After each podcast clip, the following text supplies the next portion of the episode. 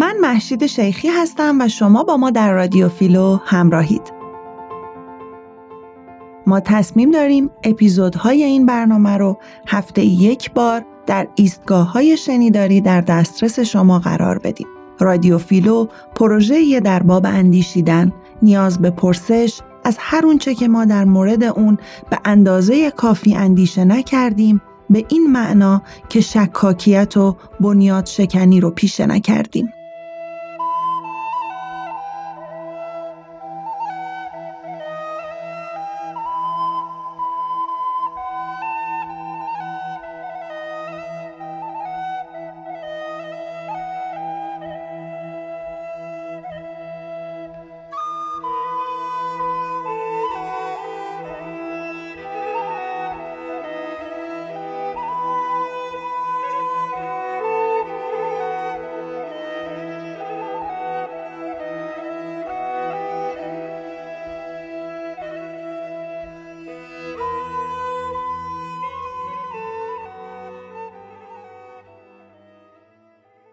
دوستان و همراهان درود قبل از اینکه اپیزود 16 همه رادیو فیلو رو شروع کنیم و مطابق روال همیشگی خلاصه اپیزود قبل رو با هم مرور کنیم می‌خوایم کمی در مورد روند آینده رادیو فیلو و تلاش هامون برای هرچه بیشتر روشن شدن مطالب گفته شده برای شما دوستان همراه صحبت کنیم.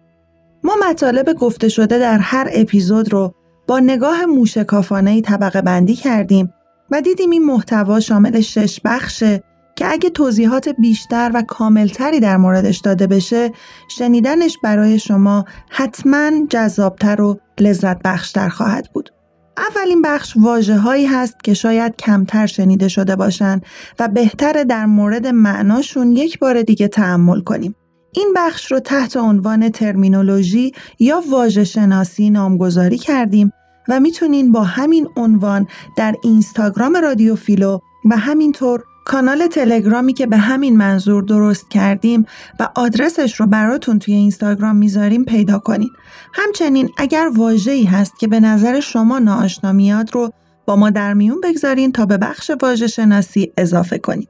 بخش بعدی مفهوم شناسی هست و در مورد مفاهیم و ترمهای فلسفی، جامعه شناختی یا اقتصادیه که مطرح میشه و با همین عنوان می‌تونید اون رو دنبال کنید. بخش سوم بخش تالار مشاهیره که به توضیحی مختصر در مورد بزرگان و اندیشمندانی می‌پردازه که ما به هر ترتیب و دلیل نامی از اونها به میون میاریم و این بخش هم با همین عنوان در آدرس های گفته شده قابل دسترسیه. بخش چهارم معرفی موزیک هایی هست که در پادکست استفاده کردیم که در مورد اونها توضیحات رو براتون میدیم و اصل فایل رو در کانال تلگرام می‌تونین پیدا کنین. بخش پنجم معرفی فیلم هایی که بهشون در روند پادکست اشاره می‌کنیم و بخش ششم معرفی کتاب هایی که به عنوان منابع ازشون استفاده کردیم و یا مطالعهش رو برای توضیحات تکمیلی بهتون پیشنهاد می‌کنیم. برای اینکه مطالب منسجم باشن و مثل یک database جامع براتون قابل دسترس باشه در صفحه اینستاگرام و همینطور کانال تلگرام رادیو فیلو از اپیزود صفر شروع می‌کنیم و مطالب مرتبط رو از ابتدا براتون به اشتراک می‌گذاریم. بنابراین دوستانی که تازه به جمع رادیو فیلویی ها میپیوندن می‌تونن بعد از گوش دادن به پادکست مطالب مرتبط رو از پست های ابتدایی پی بگیرن و دنبال کنن. امیدواریم این روند براتون مفید باشه و اگه پیشنهاد یا نقدی داشتین حتما ما رو در جریان بگذارین.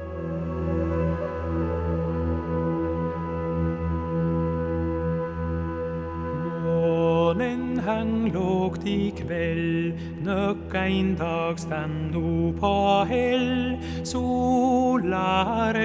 til ro, og Miriam skal sove i si vøgge. Men gøym på eit minni om mor og far og varme rom. Smil så til store bror, vi alle treng en stor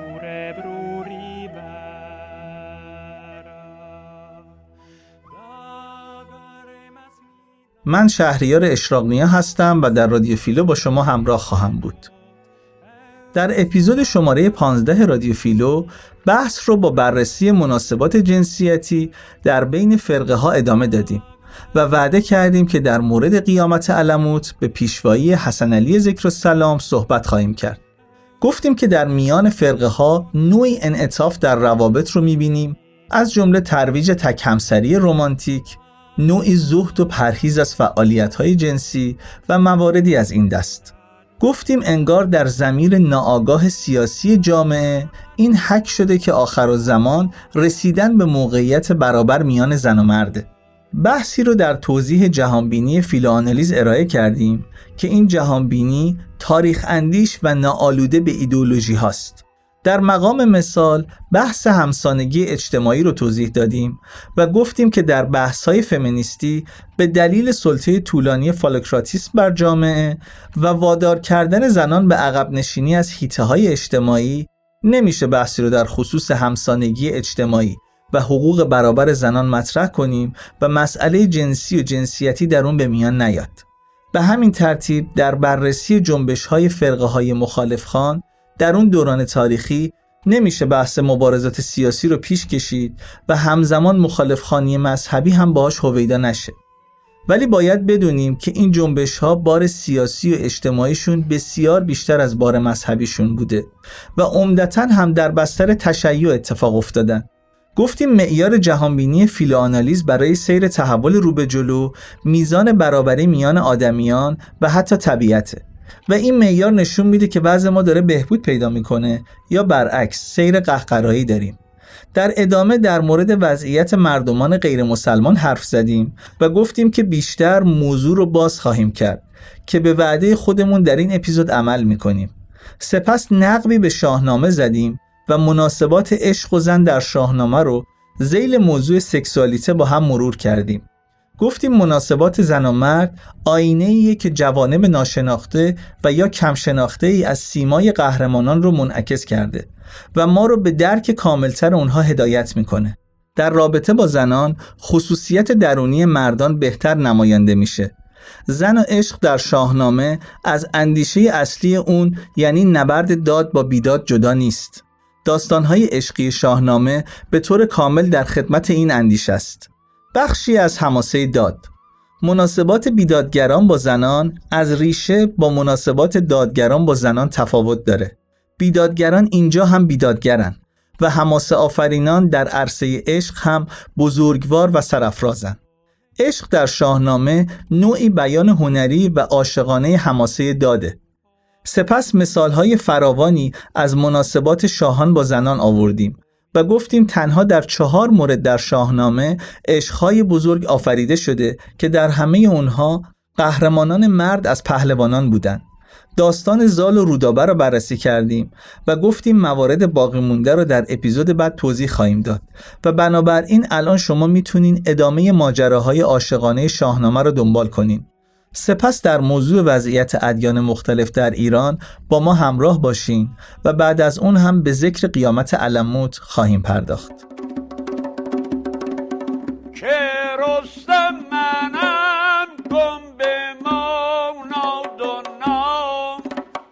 نشیند و مرا پور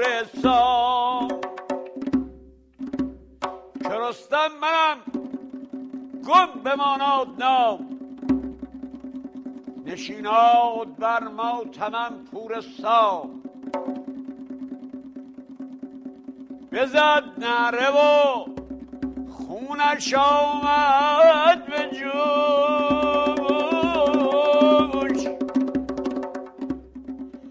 همی کن مویو همی زد خروش.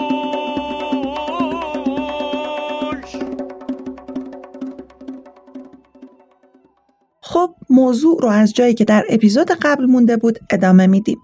در مورد اولین عشق بزرگ شاهنامه یعنی عشق زال و رودابه حرف زدیم. دومین داستان عشقی بزرگ شاهنامه عشق تهمینه است به رستم. این داستان هم از نظر محتوا عینا شبیه عشق رودابه به زاله. تهمینه عاشق بزرگی و مردانگی رستمه و آرزومند به برکشیدن او و داشتن فرزندی از او.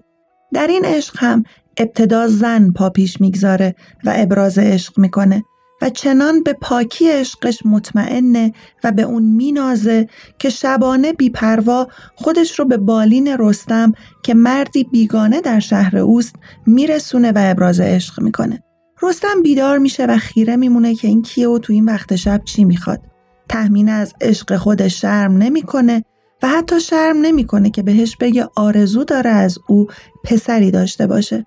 یکی دخت شاه سمنگان منم ز پشت حجب رو پلنگان منم. فرزندی که میوه عشقی چنین آتشین از سوی تحمینه به رستم سهرابه. پهلوانانی چون رستم و سهراب ممکن نبود از هر ازدواج عادی پدید بیان. سومین و چهارمین عشق زیبای شاهنامه هم به خاندان نیرم تعلق داره. عشق گردآفرید و سهراب که ناشکفته میپژمره و عشق منیژه به بیژن که بیژن هم از پهلوانان ایران و نواده رستمه. این داستان هم بر روی همون پایه های استواره که عشق رودابه و زال. در اینجا هم دختری که در عشق پیش قدم میشه عاشق بیژن میشه و دنبال او میفرسته و آزادانه با او عشق میورزه. ذکر دو مطلب هم به درک عشقهای شاهنامه کمک می‌کنه. یکی اینکه این عشقها از طرف بزرگان و قهرمانان ستوده شاهنامه پذیرفته است هیچ یک از اینها عاشق و معشوق رو به خاطر عشقی که در دل دارن و دشواری هایی که اون عشق به وجود میاره سرزنش نمی‌کنن. دومین مطلب این که عشقهای شاهنامه هم حماسی و سربلندن و با اونچه که در اشعار قنایی قرنهای اخیر می‌تونیم ببینیم زمین تا آسمون فرق دارن. اشعار قنایی معمولا پر از آه و ناله عاشق برای جلب نظر معشوق. عاشق شخصیت انسانی خودش رو میشکنه و از بیوفایی معشوق و درد هجران ناله می‌کنه و وسال رو پایان عشق می‌دونه. اما عشقهای شاهنامه پر از نشاط، اعتماد به نفس و اطمینان خاطرن. عشقهایی هستند برای نمایاندن بزرگی انسان و نه کردن او. دشمنان فردوسی نظری رو به فردوسی نسبت دادن که گویی زن رو فقط برای زاییدن فرزند مناسب می‌دونه و اصولا معتقده که زن و اجدها هر دو در خاک به. ما چنین مصرعی در شاهنامه ندیدیم. برعکس فردوسی در برابر خشم شاه یمن که داشتن دختر رو موجب فلاکت دونسته و خودش رو نفرین می‌کنه معتقده که فرزند چه دختر باشه و چه پسر تفاوتی نداره و مهم اینه که خوب باشه چو فرزند را باشد آین و فر گرامی به دل بر چه ماده چه نر فردوسی زن رو با عالی ترین صفات ستوده و زنان نامدار شاهنامه مثل فرانک، رودابه، سیندخت، گردآفرید، جریره، تهمینه و دیگران هر یک نمونه برجسته از زیبایی، خردمندی، شرف و پاکی هستند.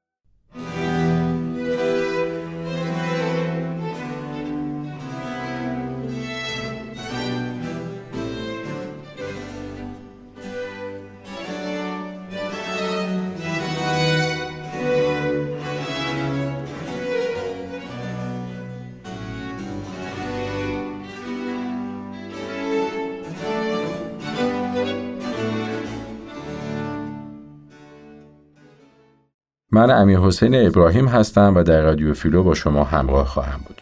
خب تا اینجا سعی کردیم زمینه های تاریخی و البته جامعه شناختی بر پایه جهانبینی فیلوآنالیز رو درباره ساختار سکسوالیته در ایران بیان بکنیم. به گونه که مباحث دوره اسلامی رو کم و بیش شامل بشه. یکی از موضوعاتی که اینجا مطرح میشه اینه که وقتی ما داریم از تاریخ ایران زیست جهان ایرانی و زیست زمان ایرانی در یک دوره به نام دوره اسلامی با صفت اسلامی سخن میگیم. تکلیف ادیان و مذاهب غیر اسلامی از حیث مواجهه با مسئله سکسوالیته به چه کیفیته؟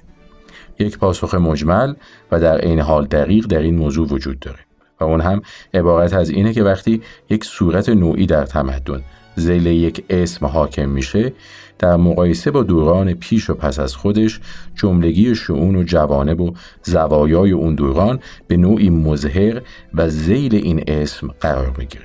و مهمترین و بنیادی ترین وجه قلبه اسم شیوه ارتباط انسان با انسانه که اوج این معنا در مقوله سکسوالیته و تاریخ این نحو ارتباط انسانی رقم می‌خوره. و از اینجا و از این بارگاه یا آستانه ما با گونه های دیگر ظهور شعون حیوی و وجودی اون تمدن مواجه میشیم. آنچه که در سیاست، در اقتصاد، در اخلاق به نوعی تاریخ سکسوالیته انگار یک دماسنجی است برای اندازگیری وضعیت ها و میقات ها یا میثاق هایی که در حوزه های مختلف زیستی در یک تمدن در یک دوره یا چند دوره تاریخی واقع میشه و اون اسمی که بر دوران تاریخی تمدن یک دوره به خصوص حاکم میشه حوزه ها جهانبینی ها و عقاید دیگه رو نه تنها از لحاظ وضعی از خودش متأثر می‌کنه بلکه ماهیت اونها رو هم به نوعی به سود خودش تغییر میده. اجازه بدین یک مثالی از دوره معاصر بیان بکنیم که بررسی تاریخی ما قدری آسون تر بشه.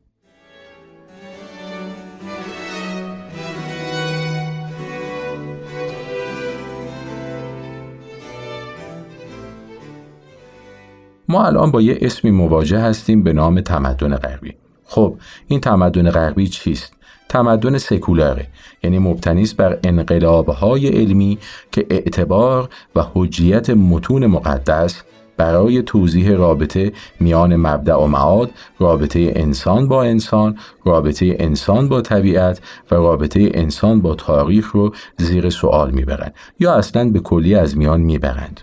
یعنی انقلاب کوپرنیکی، انقلاب داروینی و انقلاب فرویدی و دیگر انقلاب هایی که زیل اینها قرار می گیرند. به نوعی چیرگی کتب مقدس بر اذهان و افواه عموم در تشریح رابطه کیهان شناختی رو برهم زدند. بنابراین سکولاریسم پایه تمدنی است که ما به نام مغرب زمین می‌شناسیم. چیزی هم نیست که به این سادگی ها کسی بگه که نه و یک جور دیگری است. خب اون جور دیگر رو باید بیاد و توضیح بده و بگه مثلا من به جای کازمولوژی کوپرنیک جور دیگری می‌بینم. یا مثلا من به جای بیولوژی تکاملی مرخوز از داروین یه جور دیگری با یک نوع بیولوژیسم دیگری می‌خوام بیوش رو و رابطه تنازع انواع رو توضیح بدم. یا به جای پسیکانالیز فرویدی من یک جور دیگری می‌خوام رابطه میان اصل لذت و اصل واقعیت یا رابطه میان اروس و تاناتوش رو توضیح بدم. اینه که بنیادهای سکولاریزاسیون به این سادگی ها نه قابل تزلزله و نه حتی به سادگی قابل نقد چون به سادگی باید گفت که میبایست یک رقیب یا خصم مطرح بشه که ما اینجا بتونیم اون تز رو کنار بگذاریم و تز رقیب رو محلی از اعراب بهش ببخشیم. خب این اسمی است به نام غرب با مسمایی به نام سکولاریسم که میاد حاکم میشه و این حاکم شدن موجب میشه حوزه های مختلف و افکار گوناگونی که در جهان وجود دارند و الزاما سکولار نیستن و زیل سکولاریسم تعریف نمیشن ولی در دورانی زندگی می‌کنن که اسم سکولاریسم بر این دوران حاکمه.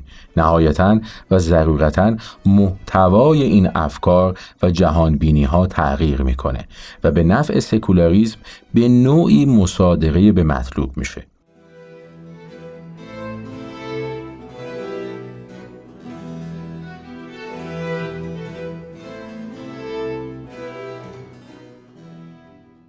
مثلا اسلام که از یک اندیشه سکولار نشأت نمی‌گیره یا زیل سکولاریسم قابل تعریف نیست اما شما می‌بینید انواع و اقسام جنبش ها، خیزش ها، نهله ها، آین ها درون جوامع مسلمان تکوین و تدوین میپذیرند که هر کدوم به نوعی دنبال سکولاریسم راه میافتند.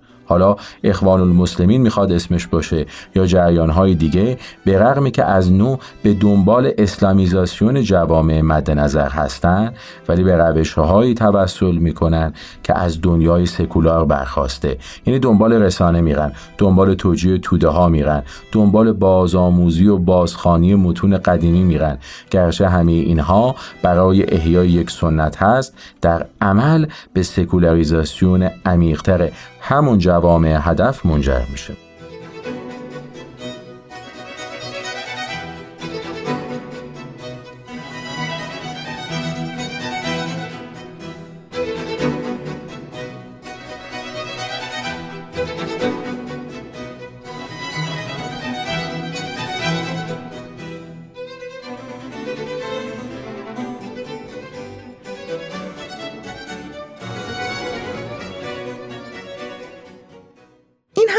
چیزیه که هگل به عنوان نیرنگ تاریخ ازش یاد می‌کنه. یعنی چون دوران تاریخی ما عصر تسلط خرد غربی است که یک خرد سکولاره هر کی هم که کوشش می‌کنه یه چیزی بذاره جلوی اون خرد غربی رقیب کم کم ماهیت خودش رو از دست میده و رنگ و رخساره غربی رو در عمل بر خودش میپذیره. حالا این مثال رو شما داشته باشین میایم با اسم اسلام مواجه میشیم. تمدن دوره اسلامی در سرزمین ایران یا در سرزمین های دیگه خاورمیانه اون رو که ظاهر کرد یک مناسبات خاصی بود بر پایه رابطه انسان و خدا. حالا اگه اجمالی بخوایم ازش صحبت بکنیم اینطور می‌تونیم بگیم. یعنی یک الوهیتی یک مولویتی و یک نوع عبودیتی. ادیان و مذاهب و شعون مختلف و حتی اندیشه های فلسفی که از اسلام منبعث نشده بودند. مثلا فلسفه ارسطو که ربطی به اسلام نداشت. اما چون در زمینه اسلامی مطرح میشه خلقت، سون و ابداع میاد درش مطرح میشه یعنی در واقع کم کم فلسفه ارسطو که از شرک یونانی متولد شده بود در پس زمینه اسلامی به یک زبان بیانی از شیوه بود و باش مردم مسلمان و کوشش اونها برای تولید یک نوع مابعد و طبیعه منجر میشه. پس در واقع ماده فلسفه ارسطو در صورت زندگی اسلامی استحاله پیدا می‌کنه. پس رابطه میان اسم و مسما از نظر تاریخی عبارت از اینه. و نهایتا ما استنتاج می‌کنیم شکل زندگی و نحوه تفکر مردمان غیر مسلمان به خصوص اون ادیان و مذاهب شناخته شده مثل یهودیت و مسیحیت به رغم اینکه از منابعی جز اسلام برخواسته بودن منابعی که خیلی قدیمتر و قویتر از اسلام هم به شمار می اومد از نظر قدمت تعداد پیرو قدرت فلسفه سازی و ایدئولوژی پردازی ولی کم کم اینها در قلبه اسم اسلام مثل همون چیزی که در مورد اسم غرب گفتیم به یک بخشی از زیست و بود و باش اسلامی تبدیل میشن.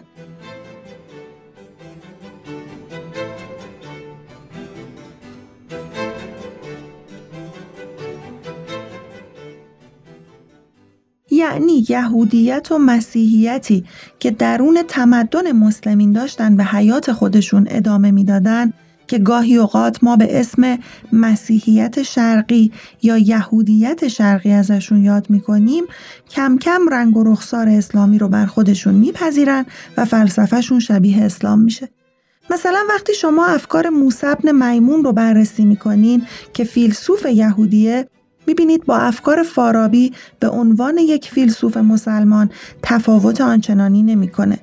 یا مثلا وقتی افکار ابن جبرون یا ابن کمونه رو بررسی می کنید که به هر حال فیلسوفان نامسلمان یهودی یا مسیحی هستند می‌بینین اینها کم کم محتوای فکرشون منبعث از افکاری میشه که در میان مسلمین هوادار بیشتری داشته و کوشیدن به نوعی خودشون رو جوری نشون بدن که با اون اکثریت و اون قلبه اسم اسلام در تقابل و تضاد قرار نگیرن. خب این مسئله که از حیث افکار انتظایی اینقدر مهمه طبیعتا در شیوه ملموس و انزمامی زندگی مردم که اوجش در مورد سکسوالیته و قانون پردازی در مورد رابطه زن و مرده با شدت بیشتری خودش رو نشون میده. یعنی مردم نمی‌تونن به عنوان توده غیر مسلمان جوری قانون پردازی بکنن که این بخواد با واقع شرع اسلام در تضاد قرار بگیره و قوانین اسلامی رو درون خودشون میپذیرن و درش کم کم استحاله پیدا می‌کنن. ما این معنا رو دیگه کم کم از قرون سوم و چهارم هجری به بعد می‌بینیم و تا دورانی که مدرنیزاسیون کشورهای مسلمان از قرن 19 به بعد آغاز میشه همین فرایند ادامه پیدا می‌کنه.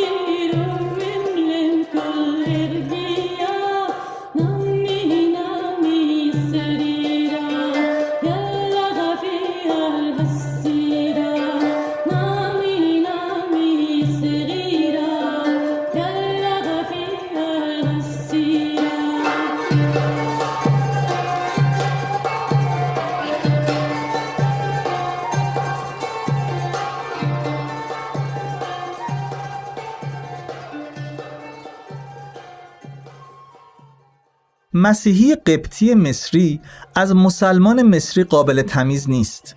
یهودی ایرانی از مسلمان ایرانی قابل تشخیص نیست. نه از حیث پوشش نه از حیث رابطه زن و مرد نه از حیث اون توتمها و تابوهای اجتماعی که باید به عنوان نظام محرمات مورد رعایت قرار بگیره.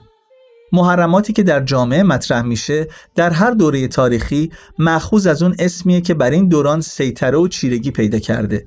و این در مورد اسلام هم استثناپذیر به شمار نمیاد. خب طبیعیه که یهودیان، مسیحیان، سابعین، خود زرتشتیانی که در قلمروهای اسلامی زندگی می‌کردن به نوعی قوانین خودشون رو به خصوص اون بخشی که مربوط میشه به نظام جمعیت شناختی یعنی زاد و ولد، رابطه زن و مرد، نظام خیشاوندی و اون چیزهایی که بناست به این مردم قالب اجتماعی ببخشه و از حد عقاید تجاوز می‌کنه رو جوری تنظیم می‌کنن که با اون اسلام حاکم دست کم مورد تعارض قرار نگیره. حالا اگر ما نتونیم بگیم که اینجا یک همعنانی تمام ایار وجود داره دست کم تعارض هم به طور یقین قابل رؤیت نیست.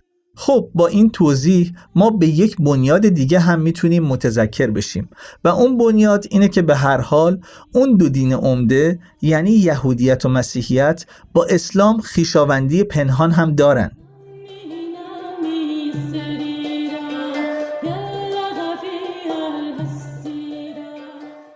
حتی اگر بخوایم واقع بینانه نگاه کنیم بسیاری از احکام اسلامی خیلی پیشتر از اینکه در اسلام مطرح بشه در آین یهود بسیار سفت و سخت برگزار می شده و یا محدودیت زن و تن زنانه چیزی نیست که در مسیحیت و اسلام تفاوت چندانی درش باشه.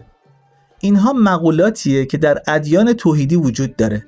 حتی اگر بخوایم با نگاه موشکافانه تری به این معنا نگاه کنیم در آینهای برهمایی و زرتشتی هم به رغم اینکه اینها از نظر ریشه شناختی غیر ابراهیمی هستند و به همون پاگانیسم قدیم نسبت می‌برند ولی همون محدودیت ها در مورد زن بیش و کم وجود داره.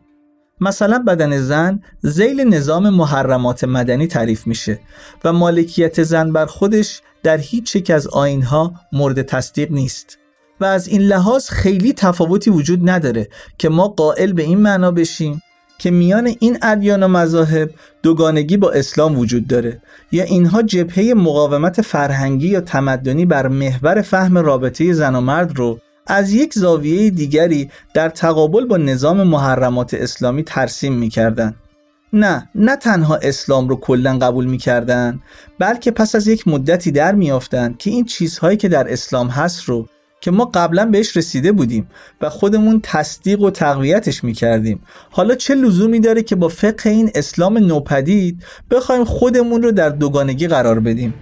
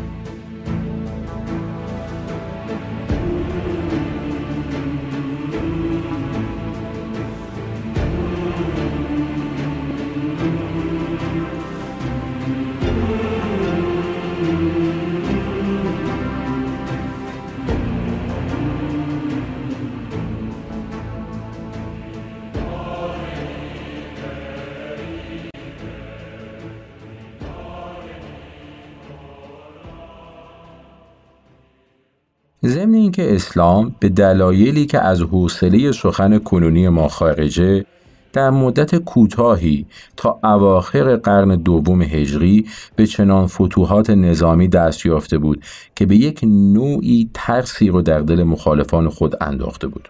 این بود که این مخالفان به جای اینکه بخوان با اصل و ذات اسلام در بیاویزن به این نتیجه رسیده بودند که درون اسلام برای خودشون حزبی و شعبه جور بکنن.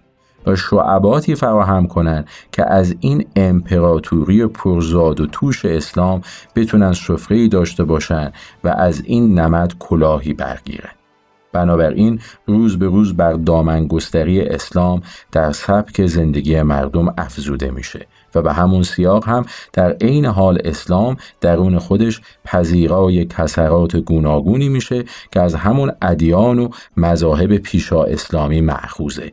و به نوعی اون فلسفه ها و ایدئولوژی های گوناگون در زندگی مسلمانان تقطیر میشه. رابطه همجنس خواهانه مسائلی که در ادبیات اروتیک و شاعرانه دوره اسلامی آمده مسائل مرتبط با رقص یا نمایش بعضی از تفننهایی که در دربارهای خلفا و عمرا وجود داشته و خب به لحاظ شرع اسلام دست کم پسندیده به شمار نمی رفته بازماندها و رسوبهای از همون نظامهای یهودی، مسیحی، زردشتی، سابعی که خب گرچه در اسلام ممدوح نیست ولی به گونه هم نیست که به کلی نامقبول بوده باشه. پس میشه به این استنتاج رسید که ادیان و مذاهبی جز اسلام با نظام اسلامی حاکم در ایستگاهی به نام نحو سبک زندگی که خارج از اسلام نباشه و در عین حال این اسلام هم تمام جنبه های این سبک زندگی رو به نفع یک فقه محدود مصادره نکنه با هم به توافق رسیدن.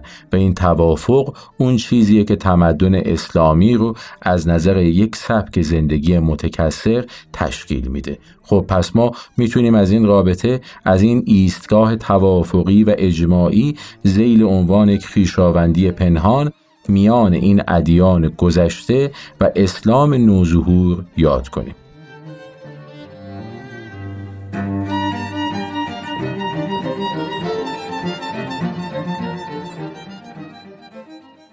در این حال ما لازم می‌دونیم متذکر این معنا بشیم که یهودیت و مسیحیت دیر زمانی در ایران قدمت می داشتن. در دربارهای ما حکامی که بر ایران زمین حکم راندن و صاحب نفوذ شدند شرایع و قوانینشون به نوعی در گوشه و کنار ایران پذیرفته شد و در دوره ساسانی دیگه نمیشه گفت که مسیحیت و یهودیت ادیان خارجی به شمار می‌رفتن. یه شکل بومی ایرانی بر خودشون پذیرفته بودند که با اون مناسبات شاهنشاهی و دین رسمی مزدایی نوعی سنخیت وجودی پیدا کرده بود. حالا که اسلام جایگزین زردشتیگری می‌شد همین سنخیت وجودی هم طبیعتا با اسلام از نو تعریف می‌کردن یعنی ما باید توجه داشته باشیم که یهودیتی که در ایران ریشه دوانده نمی‌تونست پدیده غیر ایرانی باشه مسیحیتی که از اواخر دوره اشکانی در ایران مطرح میشه دیگه در پایان دوره ساسانی و اوایل عصر اسلامی نمی‌تونه دیگه یک ژنیوس بیگانه در ایران زمین به شمار بیاد. پس در تبارشناسی ادیان و مذاهب در ایران غیر از آین میترایی که به صورت مزداپرستی و منشعباتش مانوی و مزدکی قابلیت ظهور پیدا کرده و یه حکمت فلسفی زربانی که ما به عنوان فلسفه ایرانی می‌تونیم ازش یاد بکنیم ما ادیان و مذاهب دیگه ای داریم از جمله مسیحیت و یهودیت و صوبی حتی بودایی که در پادشاهی کوشانی در شرق ایران عملا به دین دوم پس از مزدا پرستی مبدل میشه. در دوره ساسانی اینها ارزش ها و فضیلت های پایه‌ای جامعه ایران رو قبول می‌کنن و به نوعی در دین یا مذهب خودشون جا میاندازن. پس ما دیگه اینجا با یک نوع قربت از دو مواجه نمیشیم. هم ایران پذیرای این مذاهبه البته با یک دخل و تصرف هایی و هم این مذاهب امور حاکم بر ایران رو به عنوان منوال های وجودی و سنخیت یابی های درونگیر و اجتماع ساز خودشون میپذیرن. یعنی دیگه این گونه نیست که فکر کنن ما باید قوانینی داشته باشیم جز قانون اساسی حاکم بر شاهنشاهی ایران.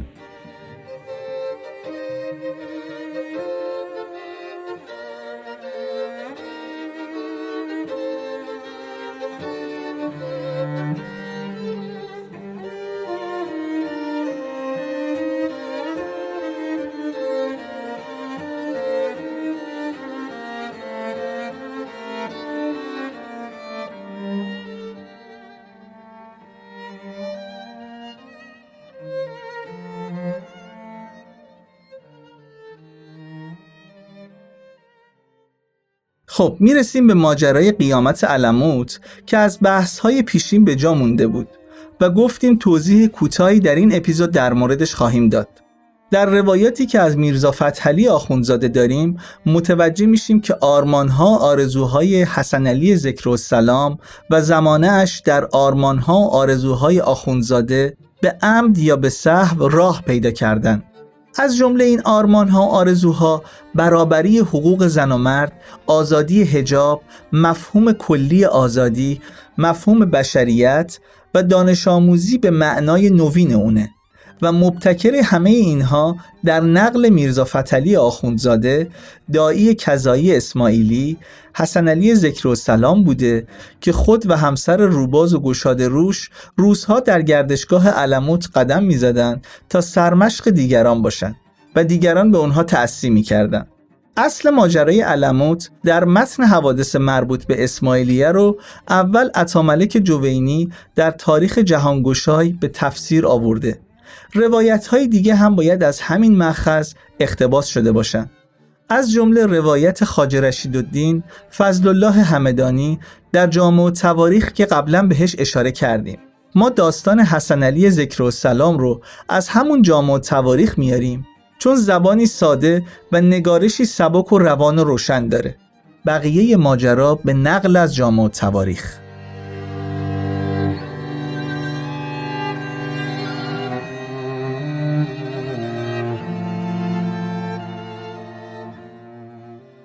به همین روایت حسن ابن محمد ابن بزرگ امید یا علی ذکر و سلام سومین دایی اسماعیلیه علموت پس از حسن صباه به سبب آشنایی با تعالیم حسن صباه اونس با عرفان و داشتن شم سیاسی و رهبری از سختگیری های دینی رایج در علموت میکاهد و مطابعان را در ماندن در علموت یا ترک آن آزاد می‌گذارد. به همین علل هم میان پیروانش نفوذ و محبوبیت بسیار پیدا می کند. پیروانش از قرار او را امام می پنداشتند و این آنطور که جوینی و همدانی می نویسند یا متأثر از تلقین غیر مستقیم و ماهرانه او بوده و یا ناشی از سکوتش در این باره چون پدرش بر این امر یعنی امام نمایی او واقف شد مردم را جمع کرد و گفت حسن پسر من است و من امام نیستم بلکه از دعات امام هستم و یکی داییم و هر کس به غیر این سخن را مسموع و مستق بدارد کافر و بیدین است. پس از مرگ پدر روزی علی ذکر و سلام بر منبر می رود و به مردم چنین القا می کند که از امام برای او پیامی رسیده تا بگوید. با این مقدمه در پایان خطبه می گوید امام زمان شما را درود و ترحم فرستاد. بندگان خاص و گزیده خیش خواند. بار تکلیف و شریعت از شما برگرفته و شما را به قیامت رسانیده است. آنگاه خطبه به لغت عربی ایراد می کند به این اسم که سخن امام است و یکی را که بر عربیت آگاه بود بر پایه منبر نصب کرده بود تا ترجمه آن الفاظ به پارسی با حاضران می گفت و تقریر می کرد مضمون خطبه بر این منهاج که حسن ابن محمد ابن بزرگ امید خلیفه و دایی حجت ماست. باید که شیعه ما یا پیروان ما در امور دینی و دنیاوی مطیع و منقاد او باشند و حکم او را حکم ما بدانند و قول او را قول ما بشناسند و بدانند که مولای ما ایشان را شفیع شد و شما را به خدا رساند.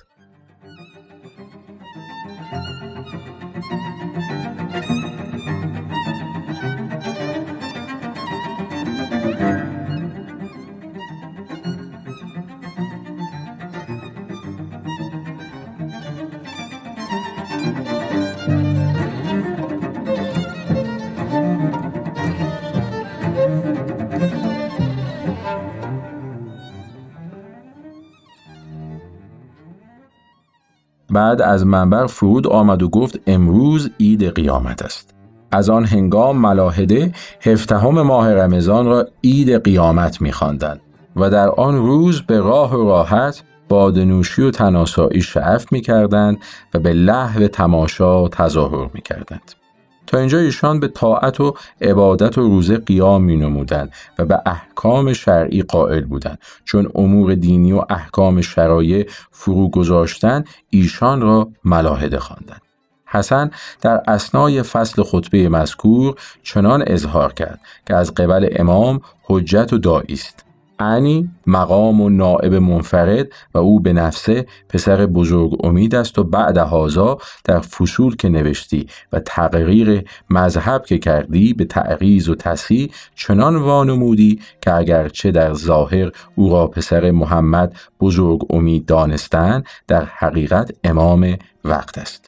این همان رویدادی است که گفتیم تحققش بر اساس بینش تنزیلی تعویلی باطنی ضرورت درونی می داشته و از این رو توانسته در پیامد دعوت جدید حسن صبا با دستاویز فرارسیدن رستاخیز و فرارسیدن زمان حیات دنیوی ناگزیر شریعت رو که منحصر به این جهانه منسوخ اعلان بکنه. نتیجه منطقی رویداد علموتی پس از تعلیم حسن صبا عملا نابودی کامل عقل بوده. از همین رو در این روایت معتبر از ماجرای علموت اموری تعطیل میشن و عکسشون معمول میشه که معیار تعبیرشون بینش تنزیلی تعبیلی باطنی در حاله دعوت جدید حسن صباه بوده ناظر بر تعطیل عقل. عقل اگر فرمان روا باشه و نه فرمان بردار که البته در این صورت عقل نیست. می‌تونه نوید رستاخیز بده و دنیا رو به آخر برسونه تا عشق و عشقت جایگزین طاعت و عبادت بشه. چنان شاهکاری نه از عقل بلکه فقط از امامی دروغین می‌تونه بر بیاد که به سرانجام عقل باطنی رسیده. و عقل باطنی رو در نفس شخص خودش به پایان رسونده در کرده ها و ناکرده های ماجرای علمود میشه ریشه های بیلگام شده کشش ها و قرایزی رو منعکس دید که پس از زنجیر شدنشون در دین باز جوازی دینی برای گسلاندن این زنجیر لازم داره.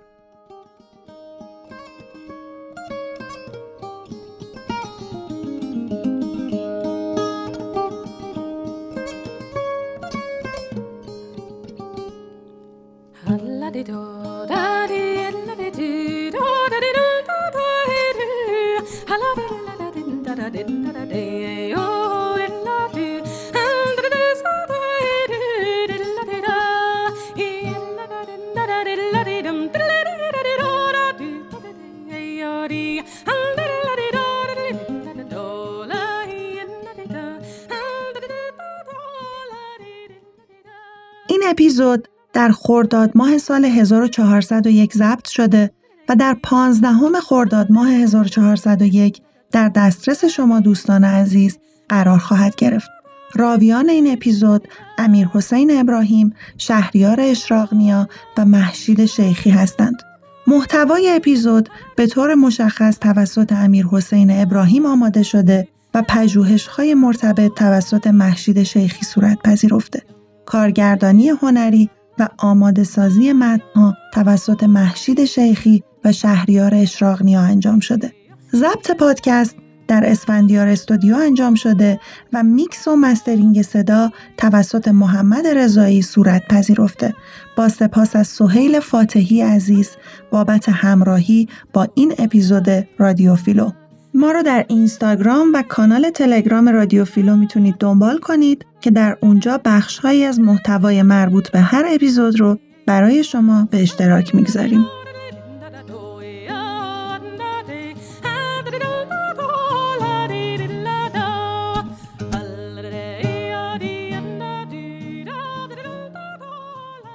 فیلوآنالیز کوچ است. با ما در این کوچ همراه باشید تا با هم آن را به پایان برسانیم.